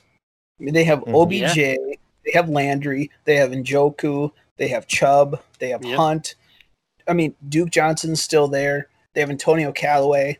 hmm I mean, And their all- defense is good. They they have a really good defense. Right. Um, so it, they're their own worst enemy this year. If Right. those egos get crazy, um, you know, I, I think they are their own worst enemy, and the only thing that's going to get in their way is those guys' egos, heads, and and starting to bicker over touches and balls, or if they lose a tough game, you know, they start getting wacky about it. But um, I think the only thing standing in the way of them winning the division is themselves. well, I could see them spreading the ball around a lot. Oh yeah, just to where it, guys don't quite live up to the expectations we have set out for them. Just Mhm. because Baker has, what does he have? Five legitimate options to give Oh, the yeah. ball to. So really, I'm going to circle back. running I would, game. I would pay top two for Baker Mayfield as a top two startup guy. Yeah. Um, he's gonna he's gonna have such an awesome season. He, I think he he, is is. too. I think last year he I showed that see he's him- got the maturity to do it. I think he does.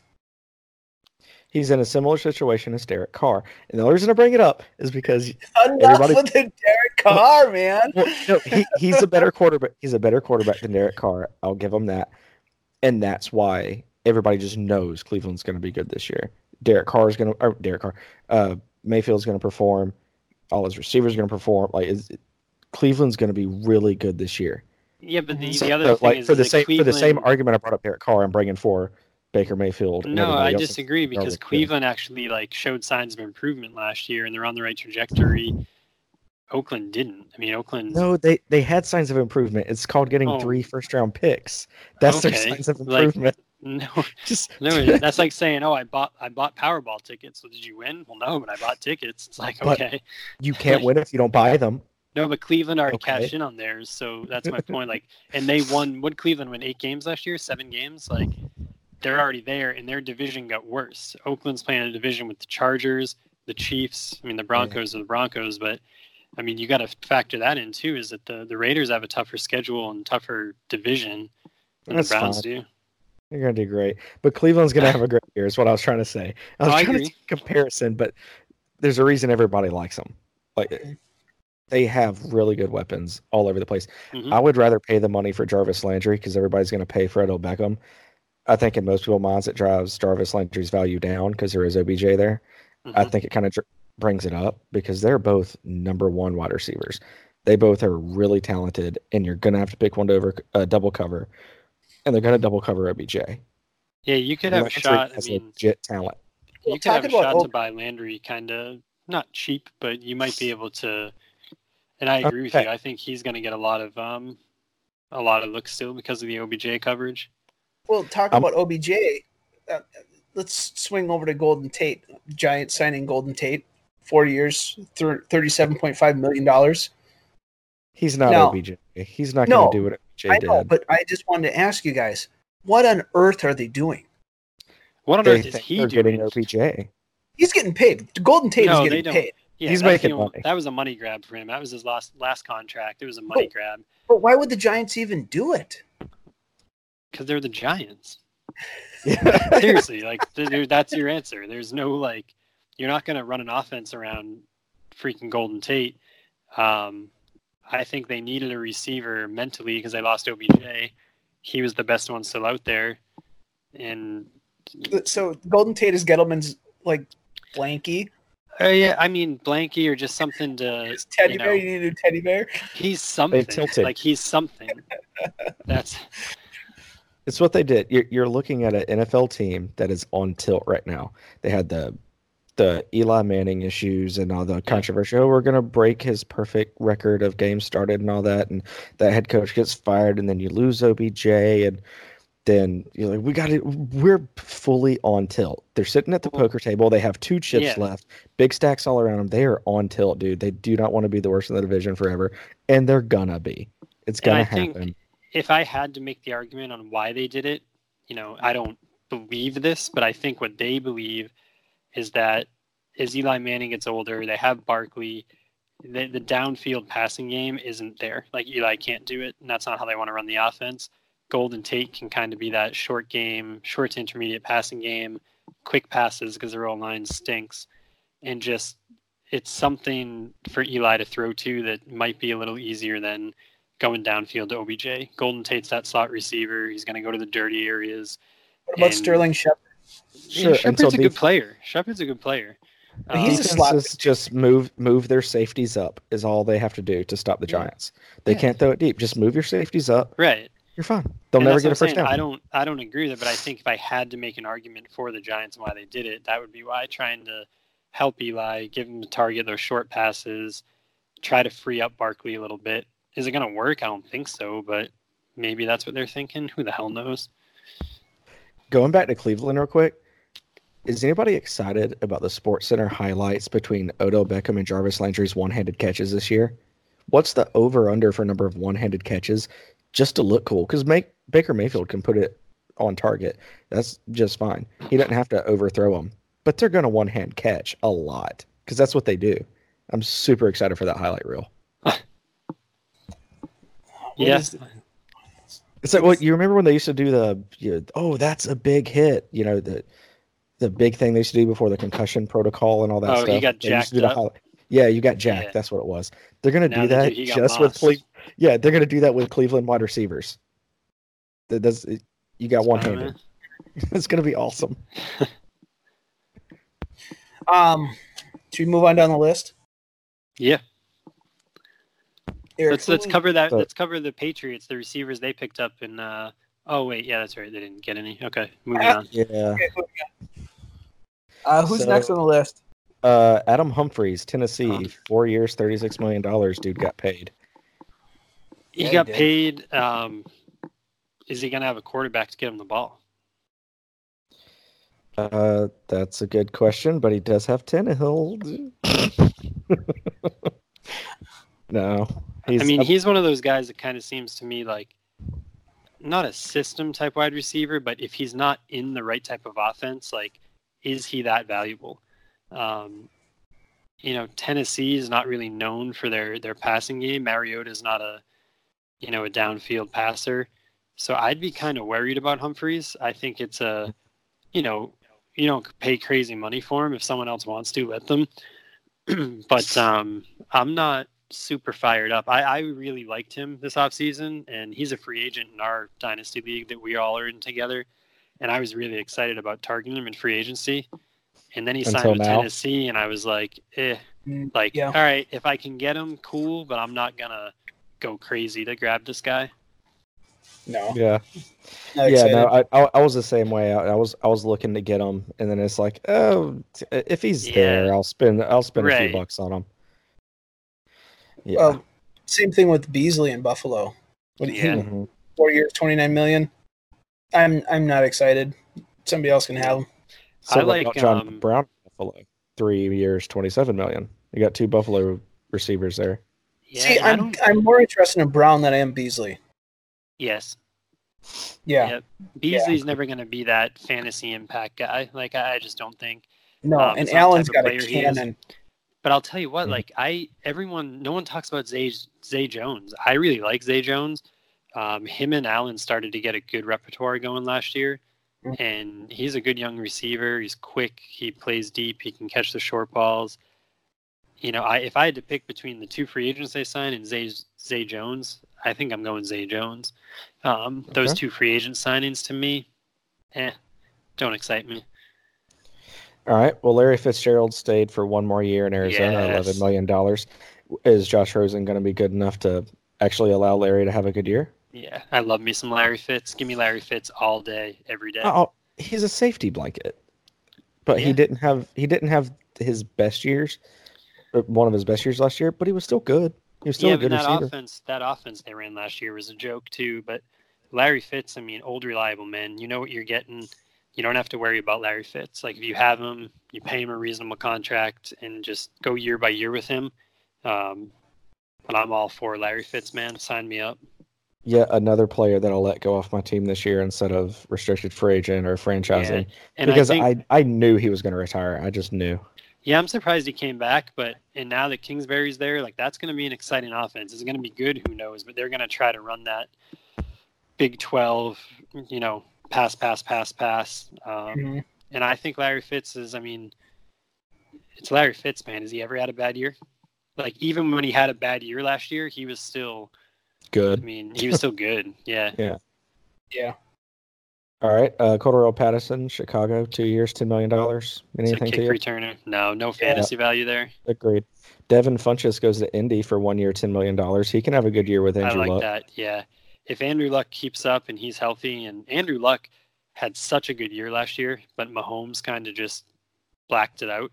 Um, Luck had the second most TDs in the league behind Mahomes, and no one talked about it because Mm-mm. Mahomes just lit it on fire. But um, with And coming off Ebron, all the Hilton, shoulder problems Funchess, yeah, if he's healthy, you know they play half their games inside. Funchess just didn't work out in Carolina. I think a new, um, you know, a change of scenery for him is going to be good, and, and I like that that Funchess deal. I think he's going to have a good year. Yep. Any other thoughts on Funchess? I think he hurts their tight ends a little bit. Because I mean, he's a big guy. More short Funchess is, well, Funchess is a big guy, right? He's know- a tall, yeah, he's tall. Yeah, like kind of the the just throw it up. He's not going to beat anybody with speed. He's not going to beat anybody with like super awesome routes. But No, he's just a, a big body with a good catch radius. yeah, I, I think he's just uh, like a kind of like a different body form of a tight end for them. You know, just box the guy out and we'll we'll chunk off eight. You know, it's an eight yard pass. Just box him out. I don't know. I right. think I think it hurts your tight ends in the end zone. Fair enough. So DeSean Jackson goes back to Philly, one year, $10 million. I love DeSean Jackson in Philly. yeah. I think he's going to have a really good year. And this is going to be one of those show me what you can do years. And then he's going to try to get his last good, solid contract before retirement. hmm So I think DeSean Jackson can ball out this year. Do you think it's going to be better than his, not last year, but the year before in Tampa Bay, or Mhm. is this year going to be better? 'Cause I, I, I think it's going to be the same. He hasn't been with the team for a number of years, right? Right. And granted, he is going back to Philly, but their coaching staff has had some turnover, so it's not entirely this the same. Different quarterback, yeah. Right, it's not the same he system He he, doesn't was have a rapport with Wentz. Yeah, Right. I think he's a like a best ball guy. I'm loving DeSean Jackson in best ball, but for the three games that he's going to give you, you know, 150 yards and a touchdown, I, I don't know. yeah. He's he's going to be feast or famine a little bit. I think Yeah. Yeah. He might be one of those frustrating players that like he has the good week and you play him the next week and he does nothing. And Well, that's you what he was him at- and he has a bit. And I think Clark, you said it perfectly. He's a best ball guy. Well, that's what he was in Tampa Bay, too, right? He has a great week. Next week, he doesn't. I mean, it, That's what he's always same- been. Yeah. So I mean, if you if you go in with that expectation that you have year in year out, but I think his ups are going to be even higher in Philly than they were in Tampa Bay. Yeah, but I hate Like, Rob, I- I, I, hate starting a guy even in my flex spot that you know for the three weeks of the year that you don't know if he's going to go off, and then the other other weeks that he just kind of hurts your team. I don't know. I try to avoid rostering those guys. No, no, I I agree. I'm just saying if you're looking at him like he, the same way you looked at him in the past few years when he played in Tampa Bay, it's the same. You look at him the same way. You sign him the same kind of tra- contract, spend the same kind of money, but the difference is his floor is the same, but his ceiling is the higher in Philly, I believe. Like he's the same player as he was in Tampa Bay. You look Mhm. at him the same, but with a higher ceiling.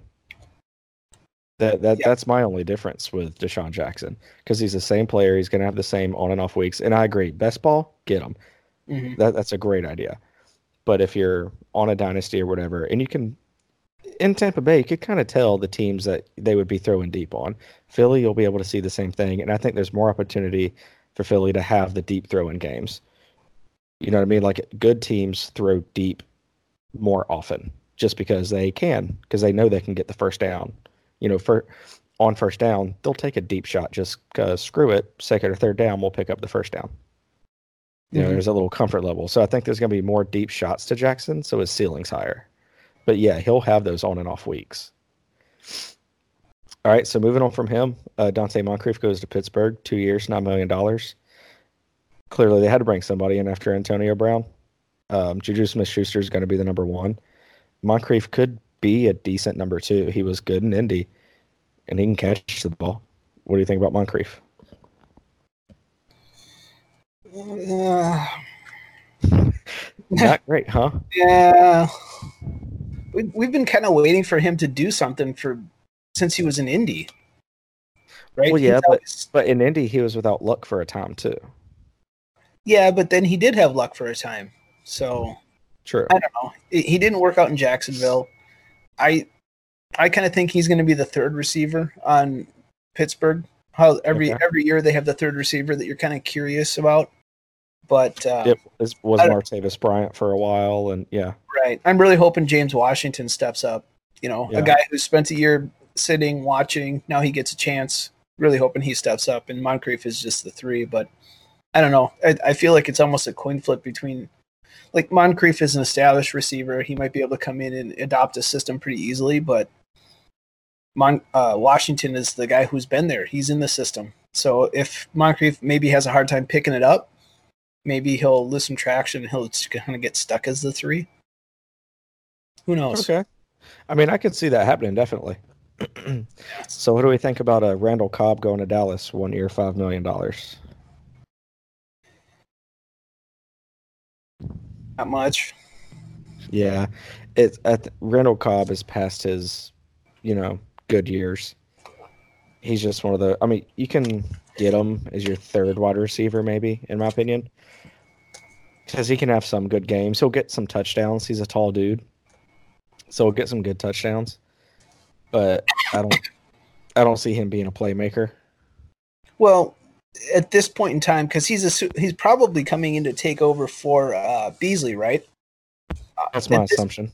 at this point in time, who do you think is a better player, Beasley or Cobb? I think- Uh, I think at this point in time, I go Beasley. Yeah, I think he's he's quicker. Um, Cobb's just worn out. He's been in. Yeah, he's on the tail end of his career. So I'm about as interested in him as I was in Beasley last year, which is not much. Yeah. Uh, one Buffalo wide receiver we didn't talk about was Andre Roberts. Two years, four point six million dollars. We didn't talk about him when we talked about um, John Brown and Cole Beasley. So, what Mhm. third receiver? Yeah, Okay, just checking in with that. Let's see. I lost my place on the list. Uh, Chris Conley in Jacksonville with Nick Foles throwing to him. Was Nick Foles due for Chris Conley, or him versus Dede Westbrook? Marquise Lee is still there too, isn't he? Yes, he is. Yeah, and then they had one other uh, receiver that they brought in last year. Yeah, so I mean, he's the he's the fresh wide receiver with multiple receivers that know the system, know the quarter or not know the quarterback, but know the coaching staff and all that. So I I've always been intrigued. with upside? Conley. Like I was hoping he would he would do something in Kansas City. Um, Mhm. it seems like he's a good receiver, but it just I don't know. I kind of have a standing rule of thumb that I don't get involved with any Jacksonville wide receivers. There's just so many of them, and you don't know who it's going to be. All right, Matt, you got any thoughts on Chris Conley? Yeah, he's um until I see something out of him, it seems like he's got the tools and he can be a good receiver. He was kind of buried in Kansas City. Um Jacksonville, we'll see. Like until he shows me something, you know, not excited, not totally excited about him. Yeah, All right, so uh, we come to Detroit Lions. Brought in Danny Amendola, one year, four point five. I really liked Amendola when he was with New England. I hate to say that because I hate New England, but Amendola's always Danny, had baby. talent. Yeah, he's always had talent. What's he going to do in Detroit with Matt Stafford? Eh, He'll, you know, probably what he did in Miami, honestly. You know, 50 catches, a couple touchdowns. Um, he'll have a few big games, but, um, you know, Amendola is there, but you got Marvin Jones, Golladay. Um, Mr. he's going to be a, Smooth he's, routes. going to be a complimentary piece, I think. So I think since Golden Tate's gone, Golladay is clearly the number two. Danny Amendola would be the number three, but I really like Amendola getting some touchdowns in Detroit. I think people are gonna kind of forget about the defenses are gonna forget about Amendola, worrying about Marvin Jones, smoother out Skinny Golladay. I really think Amendola could get some solid touchdown numbers this year. You're forgetting the the outstanding tight end that they brought in. The Oh, Jesse James! I am forgetting Yeah, Jesse James. Oh man, never mind. Downgrade Amendola.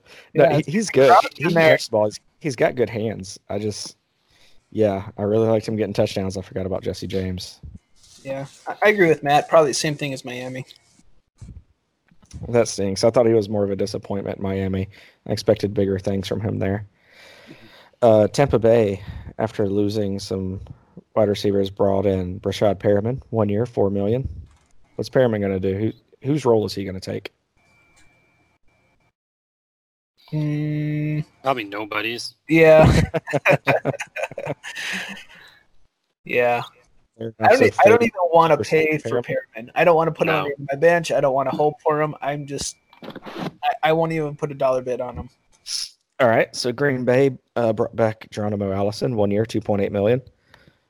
Where's he landing on the Green Bay wide receiver depth chart? Fourth at best. I mean, I think with Adams and the two young guys have got St. Brown and uh, MVS. I think those two are going to take a huge step this year. Um, you know, Allison's kind of He Not- showed some flashes. A couple. he has. Yeah. Well, there there was some there was some good hype about Geronimo Allison in the you know year past, but yeah, I, I think the two younger guys are are really kind of showing them up. I, I think at worst he's on equal footing with those guys. Like they're they're all competing for the next so? spot behind Adams. Yeah, I think Yeah. so.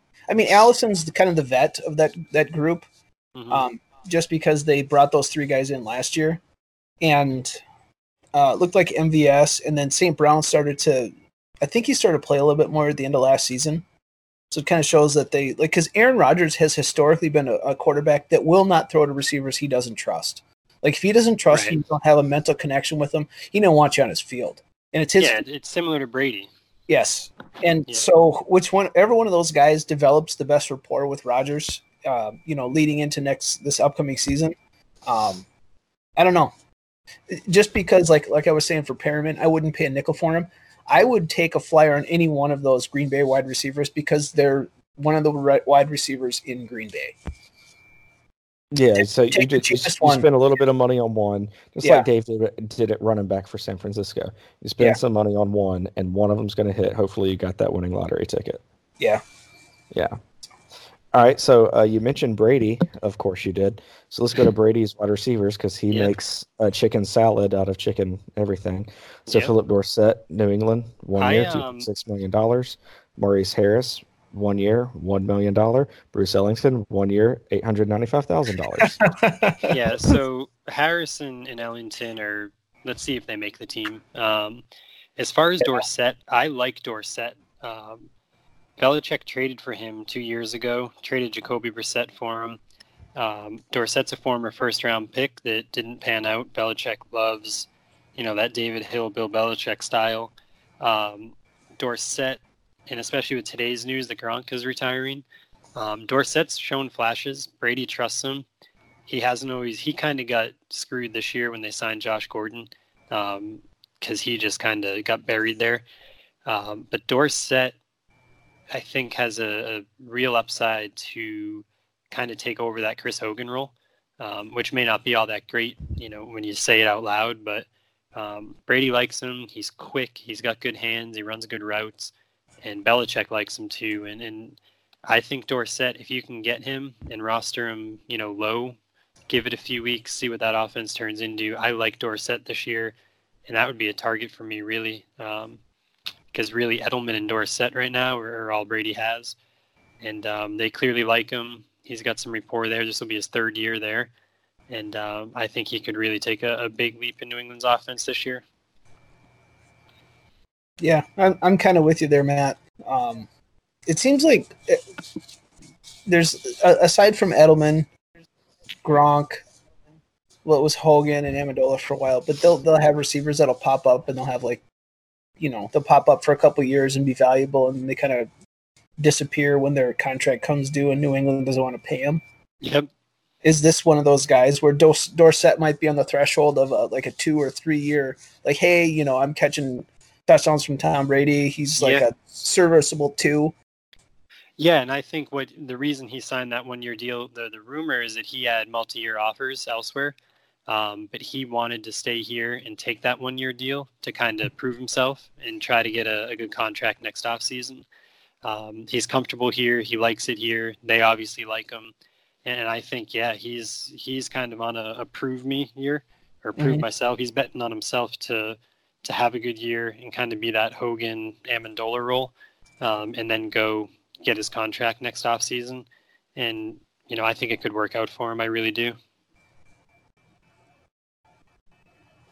All right. All right, cool. So uh, I would like to bring up Tavon Austin only because there was crazy hype when he came in the league. One year, 1.75 million in Dallas, behind Randall Cobb, behind Amari Cooper. He could have a couple good games just because he is the third option. But it, spend a couple bucks on him, see if something happens. Or are you even worried about Tavon Austin? Uh, he's a he's a gadget guy, right? Yeah, essentially. Like, uh, he- he'll t- he'll take the ball out of the backfield, or he did. He's not going to do that in Dallas. They're not going to take it out of. Uh, uh, well, his phone died. They're not going to take the ball out of Zeke's hands. They're not going to run him like that, like an end around. But that's what he was used for was gadget guy Yeah. or spe- uh, he'll special teams. I mean, if you reward punt returns, your league rewards punt returns. Spend some money on Tavon Austin. You might have a couple punt returns for touchdowns. He's got good speed and moves, but that's about it. Everybody else on the list, we got Tommy Lee Lewis to Detroit, Bruce Ellington, New England. We talked about that. Bennie Fowler, the Giants. Eli Rogers, Pittsburgh. Marvin Hall, Chicago. By the way, next year, look for Justin Hardy. He's on a one-year contract in Atlanta. Apparently, he's going to go to Chicago. That's Chicago's moves. They take all of Atlanta's young receivers that we don't feel like are worth signing because we have Julio, and they just take them. That's the second receiver within like two years that they got from Atlanta. And Cody Latimer goes to the Giants, which I don't expect big things from him either. No, it, like you know, going back to the top when we're talking about OBJ and Antonio Brown. You know, okay, those guys are are top wide receivers. Tyrell Williams, Golden Tate, I'm kind of interested in, but after that, it's just these guys are all flex guys. You know, whoever I'm gonna Yeah. pick up cheaply. Yeah. I was I was about to contradict that with a name, but I'm scanning and I can't find a name. There's no, yeah, Maybe Jordan Matthews. Maybe. Jordan Matthews could have a surprising year. I'm done with Jordan Matthews. He's But, he's broken. Like he's yeah. been so hurt. but I mean, this could be the turnaround. I don't if there's a name I would pick out for a hey, this guy might surprise you. Jordan Matthews is my name that might surprise you. Out of everybody under the OBJ, Antonio Brown, Tyrell Williams, Golden Tate, which honestly I'd cut it off at Tyrell Williams. I want no part of Golden Tate. He's No, I- like Jack in, in New York for me. Can we switch Larry Fitzgerald with Golden Tate. Like I'd Yeah. be interested in Larry. Exactly. one year oh. guy. Tyrell, I'm interested in. OBJ, Antonio. Obviously, you're paying for those guys, but the rest of them, But it's it's important to read between the lines, like we were talking about in Cleveland. OBJ comes in, that's awesome. He's Mhm. great. Baker Mayfield's gonna be great. Look for Jarvis Landry. You might get him cheaper than you would have. Like read between the lines on these things. You know what I mean? mm-hmm. Like Antonio Brown, Tyrell Williams, that's great. Get Derek Carr. I'm always gonna bring it around to Derek Carr because I own him You for two are, years. well, I'm, I'm starting the year off positive with my quarterback instead of negative like I did last year. Seeing if it does me any better. oh, you're trying to send like vibes to the universe. Yes, that's exactly what it is. Vibes to the universe. That is what it is. Well, should we wrap it here? It looks like everybody else is dropping like flies, Eric.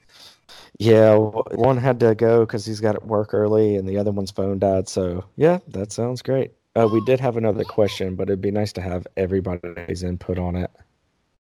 And it is caught by Gronkowski. Field, he's the running back.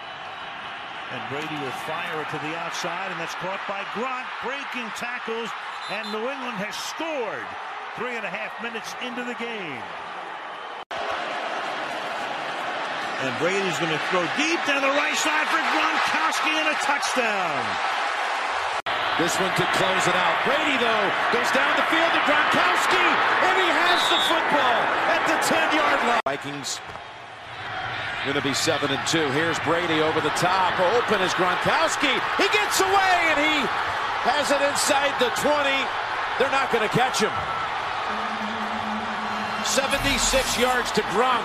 Michael Williams. Patriots trying to convert. Brady connects with Gronkowski. He's not going down. Edelman goes in motion. Brady looked towards him instead. It's Gronkowski. Rob. Brady with pressure from behind, gets rid of it. Oh. Gronkowski left alone. Breaks off the tackle, and he's in for the touchdown. A couple steps and a move. From the pocket again, across the middle, Gronkowski hurtling down. Play action. Brady throws. Gronkowski snares it for a first down.